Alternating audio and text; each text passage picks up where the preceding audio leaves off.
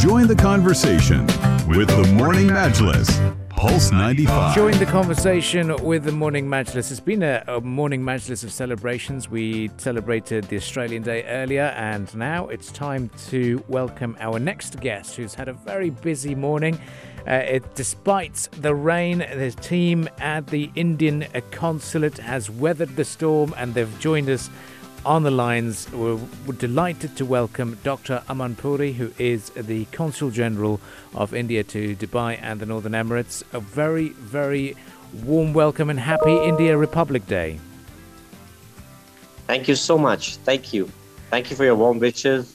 You know, Indians in India and globally are celebrating the 74th Republic Day. So it's a great moment for all of us. Talk to us about how the celebrations went today, and uh, you know the the weather has not been on our side, but despite that, we had the flag hoisting ceremony an hour ago, and uh, a huge gathering once again. Absolutely, you know the weather uh, kind of uh, played its part and supported us for those moments, so we could have our flag hoisting in the morning at eight o'clock. We had a lot of our friends, our members of the Indian associations, our guests, our consulate officials who all participated. It was a beautiful ceremony, I must say. I'd like to ask uh, about the significance of the Indian Republic Day, and uh, we believe it is obviously coinciding with the Constitution, but how important is it for yourself and for the Indian community based here in the UAE? So, you see, the Republic Day of India is a great unifier. It's a very, very special day for us. It's like sacrosanct in that sense of the term. And uh, Indians uh, in India globally, they all celebrate the Republic Day. You know, we, uh, the Indian Constitution came into effect on the 26th of January 1950. So today we are celebrating the 74th Republic Day. And as you are fully aware, you know, we have this great celebration in Delhi, uh, you know, the Republic Day Parade, uh, which is uh, annual feature and which, you know, thousands of people literally, they join in. They watch on TV, millions watch on the TV, and we have, of course, uh, all over the world celebrations. In every part of the country, we have amazing celebrations. Here in the UAE, we're hosting the largest Indian community living anywhere in the world, the 3.5 million strong and vibrant community, which is really, you know, uh, working shoulder to shoulder with their brothers and sisters from over 200 nationalities who call UAE their second home. And as, as you can see that the UAE-India relationship currently is enjoying a golden era. You know, we are truly at a historic inflection point. It very, very special celebrations here in the UAE by the Indian community. So in the morning we had uh, school students, they were participating and, you know, they were performing on patriotic songs, beautiful performances. So it was very lovely to see the enthusiasm of those young kids. No, I'm sure it, it definitely must have been a, a great uh, uh, moment to be celebrating, of course. And you, you mentioned the, the historic ties that we've got and, and where we stand with the CEPA. You had the India UAE uh, summit that took place as well, the partnership summit uh, at the start of this week. Uh, talk to us about how important uh, these relations are developing and, and where do you see them growing further? Well, as you would be aware, UAE is the second most important export destination for India, the third largest trading partner, a very important source of investments. And what we are seeing in the last couple of years is that significant investments are moving from UAE to India. Mm. We are also seeing that the sovereign wealth funds of the UAE are looking not just at the large conglomerates of India, but they are also looking at the innovators, at the young and talented individuals, the entrepreneurs who are creating these so-called unicorns, which are these billion-dollar valuation companies, but they're also looking at the startups in India, and India has become the third largest incubator. So what I feel is that this is an amazing partnership. We have natural complementarity. Uh, if we take the investable surplus of the UAE, we look at the amazing ease and speed of doing business in the UAE, the strategic significance.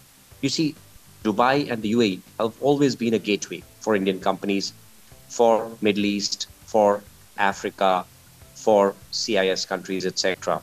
So Indian companies are taking advantage of all these benefits, of all these uh, possibilities, and you know, using this as a springboard for their global expansion.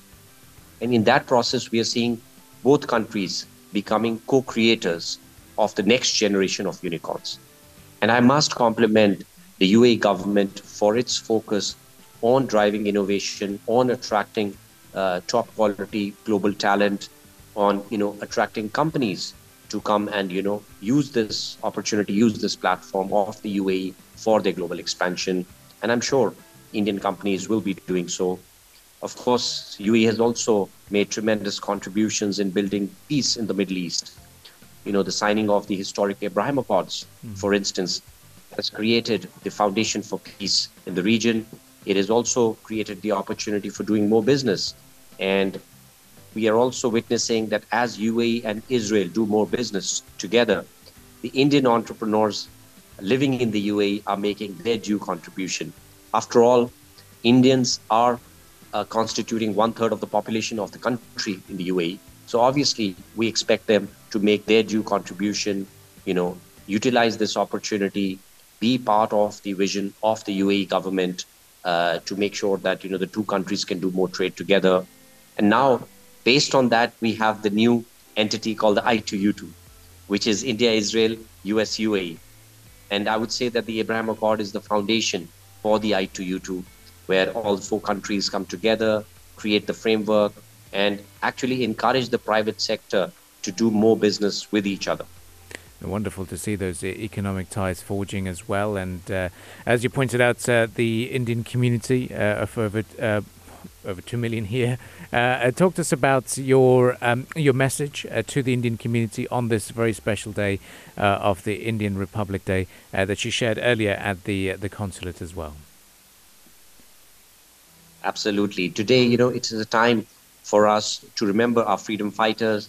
It is a time for us to remember the hard work of each and every fellow citizen who has made India proud, who is responsible for the amazing achievements we've had as a country, and of course, uh, to our contribution globally. The Indian diaspora, the largest diaspora in the world, is making enormous contribution. It is acting like a living bridge between India and those countries.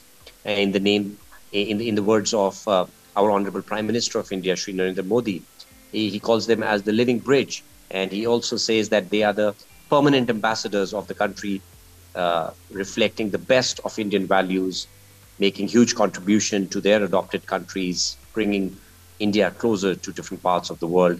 So it's a great time for us to celebrate their success, to celebrate their contribution. And of course, here in the UAE, the Indian community has made a huge contribution to the socio-economic transformation of the United Arab Emirates and which we always see reflected in the kind words of uh, the royal family here, of the members of the UAE government, of various governmental authorities. They always acknowledge and appreciate the contribution of the Indian community here in the UAE, which makes us really very proud. Well, thank you very much, uh, Dr. Aman, and we uh, also appreciate the contribution uh, you and the consulate staff and the em- embassy staff over in Abu Dhabi also uh, make to make uh, things easier and facilitating all uh, the citizens, the Indian citizens that live here in the United Arab Emirates. Thank you very much for joining us. Thank you so much. And just to, in conclusion, just to add that we've been operating on a 365 day basis and this month we started accepting passport applications even on Sundays. Very so good. I think that is some uh, kind of a treat uh, for passport applicants, and uh, we will we continue to endeavor to provide a best service to all our citizens and the foreign nationals who need our service at the consulate. Thank you so much. Thank you very much. We're, we're very kindly joined by Dr. Aman Puri, who's the Consul General of India, and uh, you can catch this discussion as a podcast on our podcast pages. You're listening to the Morning Majlis.